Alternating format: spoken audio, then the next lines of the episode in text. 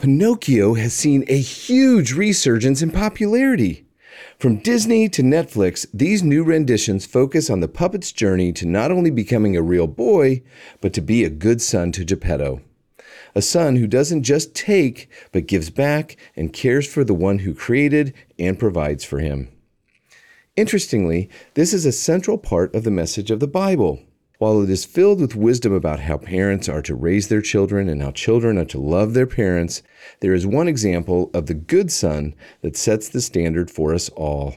Jesus is that example.